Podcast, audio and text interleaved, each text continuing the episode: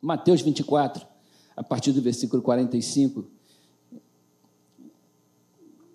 Eu vou tentar ser rápido, mas é possível que eu ultrapasse alguns minutinhos do horário. Vou tentar, tá bom? Eu não quero deixar de falar tudo que eu tenho aqui, porque às vezes a gente pula coisas importantes. E eu quero falar sobre esse tema: onde está Deus? E tem a ver com esse tempo da nossa, da nossa que nós estamos vivendo aqui, não na, na nossa igreja, mas a humanidade está vivendo. Um tempo em que se olha para as circunstâncias e quem está vivendo um tempo de dor, de dificuldade, de agonia, de angústia, tem a sensação de que Deus está ausente. Tem a sensação de que Deus não está ao alcance da mão. A gente começa a sentir, é, e isso é muito humano, é muito normal, um, um sentimento de, de abandono, um sentimento de ausência, e o nosso coração começa a questionar por que, algumas coisas a gente vive, algumas coisas a gente passa, por que, que essas coisas estão no nosso caminho, né? a gente esbarra nessas coisas. E onde está Deus é, um, é, um, é o tema dessa mensagem, e também é o que esse texto fala, e também depois nós vamos ler o Salmo 42. Eu queria que você mantivesse sua Bíblia aberta, nós vamos ler bastante nesta manhã. Esse texto diz assim, a partir do versículo 45: Quem é, pois, o servo fiel e prudente, a quem o Senhor confiou os seus conservos, para dar-lhes o sustento a seu tempo? Bem-aventurado aquele servo a quem o seu Senhor, quando vier, achar fazendo assim. Em verdade vos digo que lhe confiará todos os seus bens. Mas se aquele servo, sendo mau, disser consigo mesmo: O meu senhor demora-se, e passar a espancar os seus companheiros e a comer e beber com ébrios, virá o Senhor daquele servo em dia em que, em que não o espera e em hora que não sabe, e castigá-lo-á, lançando-lhe a sorte com os hipócritas. Ali haverá choro e ranger de dentes. Pai amado, esta é a tua palavra, nós oramos, pedimos a tua bênção, a tua unção, a tua graça, em nome do Senhor Jesus. Amém. Essa questão é uma questão é, teológica e também filosófica, né? uma questão que a humanidade discute há muito tempo. Discute porque o sentimento de desaparecimento de Deus vem associado à experiência da angústia que a gente vive em determinados tempos da nossa vida. Isso acontece com todas as pessoas. E essas experiências trazem aquela, aquela conversa, aquele argumento, aquele sentimento de ausência, aquele sentimento de desamparo, que é muito humano e não acontece só com as pessoas do mundo, acontece também com aqueles que estão na igreja, que são filhos de Deus, e isso acontece muito, é muito comum acontecer. Muitos filósofos já discutiram e discutem essa, essa questão, já colocam essa questão nos cafés parisienses. Jean Paul Sartre e Albert Camus eles discutiam e escreveram muito sobre essa questão filosófica da ausência de Deus, de onde está Deus, por que, que existe o mal no mundo e por que, que esse mal acaba trazendo consequências para a nossa vida. Isso tudo a gente sabe, isso tudo a gente já leu a respeito. Mas isso, como eu falei, não é uma coisa exclusiva das pessoas que vivem no, no mundo ou que vivem é, secularmente, mas é também uma coisa que acomete a nossa vida. E no Salmo 42, o salmista coloca essa questão de maneira muito clara para nós.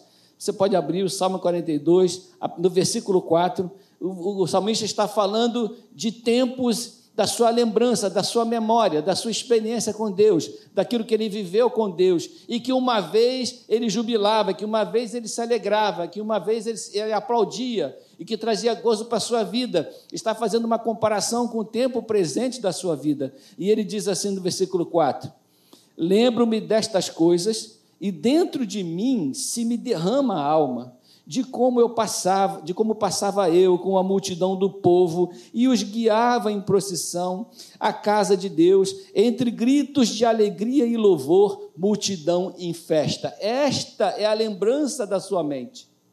Isto é o que o seu pensamento trouxe de volta, do tempo de festa, do tempo de alegria, do tempo que ele estava à frente do seu povo, do tempo de regozijo, do tempo em que a vida era uma festa e ele se lembra dessas coisas, das festas, dos cultos, mas na verdade o seu coração questiona algumas, algumas coisas. E no versículo 5 ele coloca isso: Por que estás abatida, ó minha alma? Por que te perturbas dentro de mim? Já que era assim, já que você viveu essa experiência, ele está falando consigo mesmo.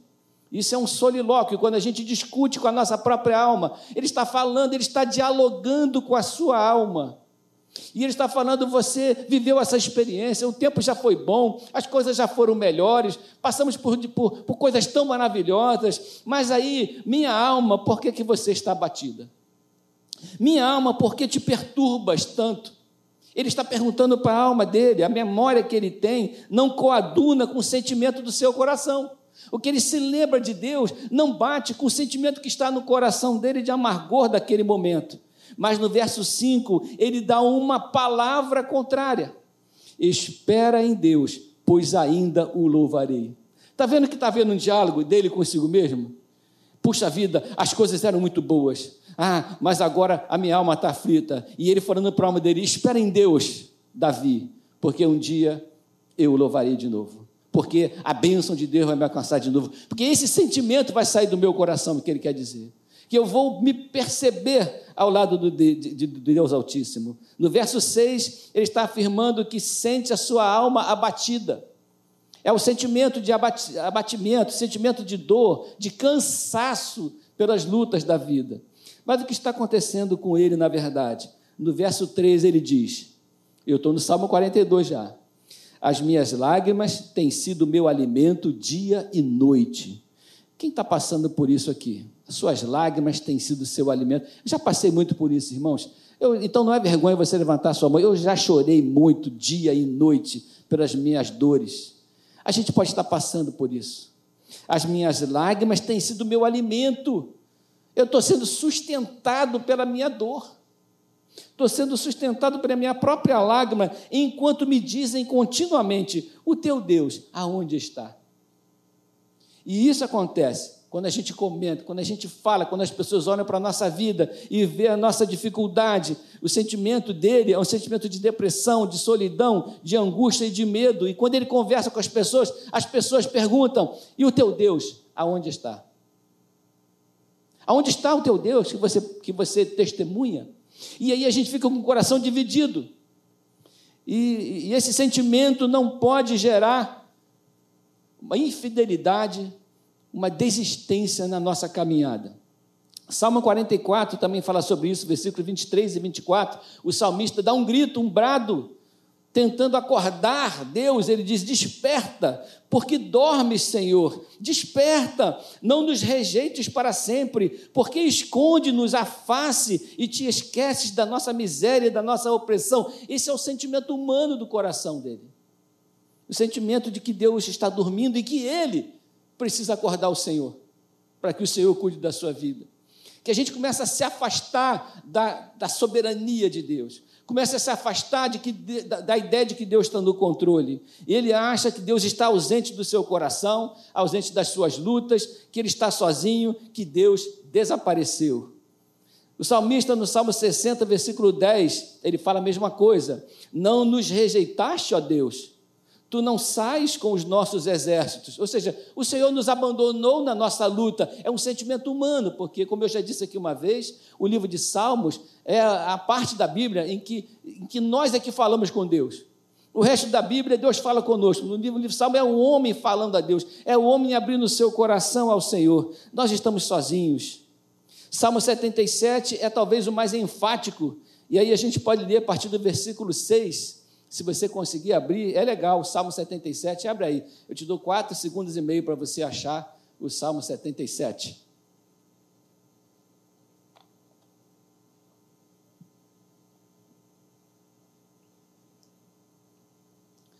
Olha, ele faz seis perguntas para Deus nesse texto, a partir do versículo 6. De noite indago no meu íntimo, do meu íntimo, e o meu espírito perscruta rejeita o Senhor para sempre? Acaso não torna a ser propício? Cessou perpetuamente a sua graça? Caducou a sua promessa para todas as gerações? Esqueceu-se Deus de ser benigno? Ou na sua ira será ele reprimido, terá ele reprimido as suas misericórdias? São seis perguntas que ele está falando, que são sentimentos do seu coração coisas pelas quais ele está passando e que está gerando esse pensamento no coração dele. Mas ele confessa no versículo 10: Então eu disse: Isto é a minha aflição. Todo esse sentimento que está no meu coração está sendo gerado pela minha própria aflição. Não vem de Deus esse sentimento. É porque a aflição que eu estou vivendo, a dificuldade que eu estou passando, vai gerar no meu coração esse sentimento humano de aflição e de angústia. Então eu disse: isto é a minha aflição. Não tem nada a ver com Deus, mas tem a ver com o meu sentimento, tem a ver com o meu coração, tem a ver com a maneira como eu enxergo as coisas, as situações. Agora, interessante que nesse texto de Mateus que nós lemos, Jesus que está pregando um sermão escatológico, ele está dizendo e fazendo menção a um Senhor que disse que ia voltar e está demorando. E na visão daquele que acha que Deus está demorando, ele acha que tem liberdade para fazer o que ele quiser, uma vez que quem toma conta não está presente.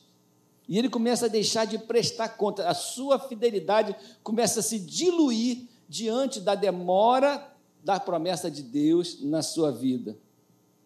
E Deus fala através de parábolas, né? Nessa parábola, ele atinge diretamente essa questão no verso 48. Mas se aquele servo, sendo mau, disse consigo mesmo: Meu senhor demora-se, assim o texto diz, ele está demorando, ele não volta. Esse texto remete para a gente na parábola das dez virgens: O meu senhor demora, o noivo se demora. E quem está se pautando na demora do Senhor, começa a relaxar com a sua vida, começa a se afastar das suas certezas, começa a deixar suas bases, os seus fundamentos de lado, começa a fazer conforme a sua cabeça.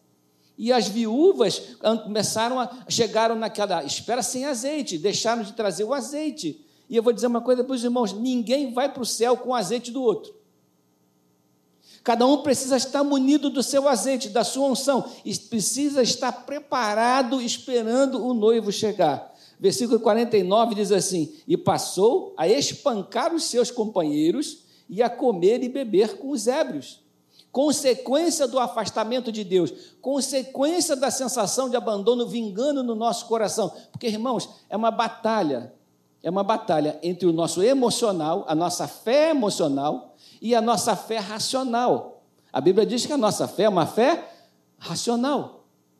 Mas se o meu emocional, aquilo que está no meu coração, induzir a minha mente e convencer a minha mente que ele está certo, a minha mente vai gerar em mim crenças que vai fazer com que eu tome atitudes erradas por conta da influência do meu coração na minha mente. Mas a Bíblia diz que o coração é enganoso.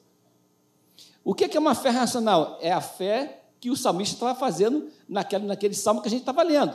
Ele dizendo para a alma dele: Olha só, fica calma aí, sossega aí, que o Senhor já fez maravilhas na nossa vida, na minha vida, e Ele ainda vai voltar, e Ele vai restaurar todas as coisas. A fé racional, a minha mente, eu induzo o meu coração a crer naquilo que eu quero. Induzo o meu coração a viver a esperança. Nós temos que ter domínio dos nossos sentimentos para que a nossa fé seja uma fé abençoada e abençoadora e que a gente não desista na nossa caminhada. Amém, irmãos? Nós precisamos de ter essa mente que domina, essa mente que crê. Nós não podemos confiar no nosso coração, porque as dificuldades da vida desviam o nosso coração daquilo que Deus quer. O Senhor demora, mas Ele não deixa de cumprir as suas promessas na nossa vida. Que Ele tem tempo preparado para todas as coisas. Por causa desse sentimento de separação, desse sentimento de, de, de Deus estar distante, ele começa a construir uma ética diferente da ética do reino. A ética é a maneira como a gente se relaciona com o mundo, a ética de nós mesmos, a ética do desesperado, que faz qualquer coisa, que passa a abrir mão da ética do reino e passa a permitir na sua vida coisas que antes ele não permitia. Passa a viver situações que ele antes não permitia. Ele abre mão da pureza e começa a fazer o que quer. Ele espancou os seus companheiros e comeu com ébrios.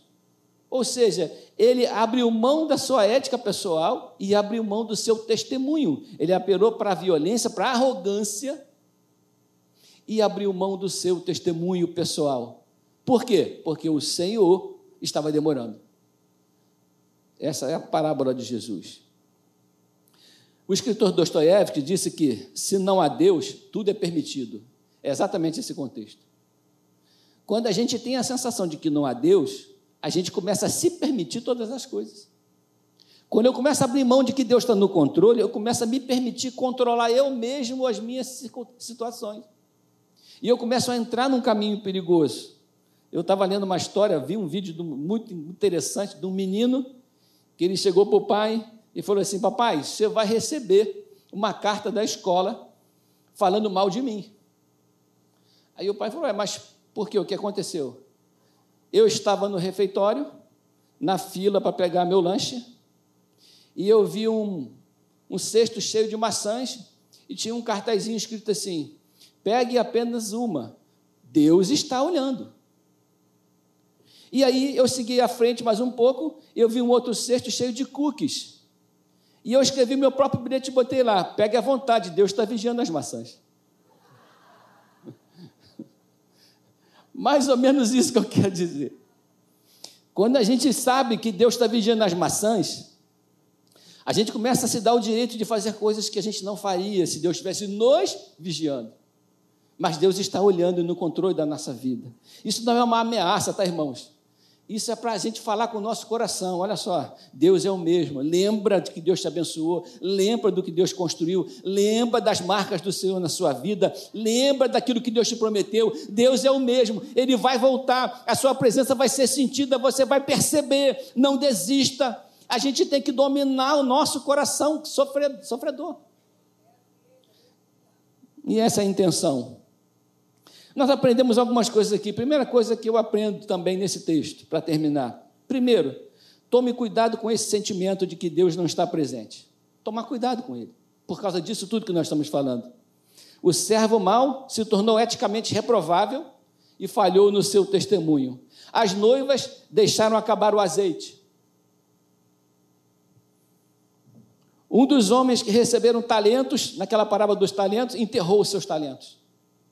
E não exerceu aquilo que Deus é, pensou para ele. Perdeu o cuidado. Construiu uma ética pessoal. Irmãos, olha só. Nós podemos viver dentro de uma ética pessoal, baseado nas nossas crenças pessoais, baseado na nossa mente, na nossa instrução, na nossa educação, na, nossa, na opinião dos outros, a minha ética pessoal. Mas quando eu me transporto para o reino do Senhor, quando eu sou levado para o reino da luz, eu abro mão da minha ética pessoal e eu assumo uma outra ética, que é a ética do reino, e eu vou passar a andar com a mente de Cristo e viver como Deus quer que eu viva e me relacionar com essa nova ética que não pode se misturar com a outra, porque o velho homem já morreu. E a nova criatura é quem está tomando conta da minha caminhada. Então, se a gente não tomar conta da nossa mente, a gente deixa a velha criatura tomar lugar em alguns espaços na nossa vida. E começa a deixar espaços para que o diabo nos influencie com a conversa do outro, com a opinião de alguém, com o mau conselho de alguém, mesmo que bem intencionado. Com as coisas que o nosso coração começa a gerar e germinar. E a gente começa a se perder. A segunda coisa, o Deus que você pensa que desapareceu, apenas assumiu outras faces. Olha que coisa linda, Mateus 25, você está perto aí, versículos 35 a 40, diz assim: Porque tive fome e me deste de comer, tive sede e me destes de beber, era forasteiro e me hospedastes, estava nu e me vestistes, enfermo e me visitastes, preso e fostes ver-me. Então perguntaram os justos: Senhor, quando foi que te vimos com fome e te demos de comer, ou com, ou com sede e te demos de beber? E quando te vimos forasteiro e te hospedamos, ou nu e te vestimos? E quando te vimos enfermo ou preso e te fomos visitar? O rei respondendo lhes dirá: Em verdade vos afirmo que sempre que o fizestes a um destes meus pequeninos irmãos, a mim o fizestes. Deus pode ter mudado de rosto para você. Ele pode estar sentado do seu lado através de um irmão que está necessitado do seu abraço, do seu consolo.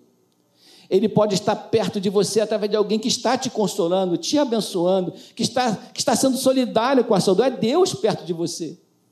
A forma que Deus toma na nossa vida, a gente precisa ter o olho, o olhar espiritual aberto para ver e perceber o agir de Deus na nossa vida mesmo que de formas estranhas ao que a gente espera, porque Deus tem toda a liberdade de agir da forma que Ele quer.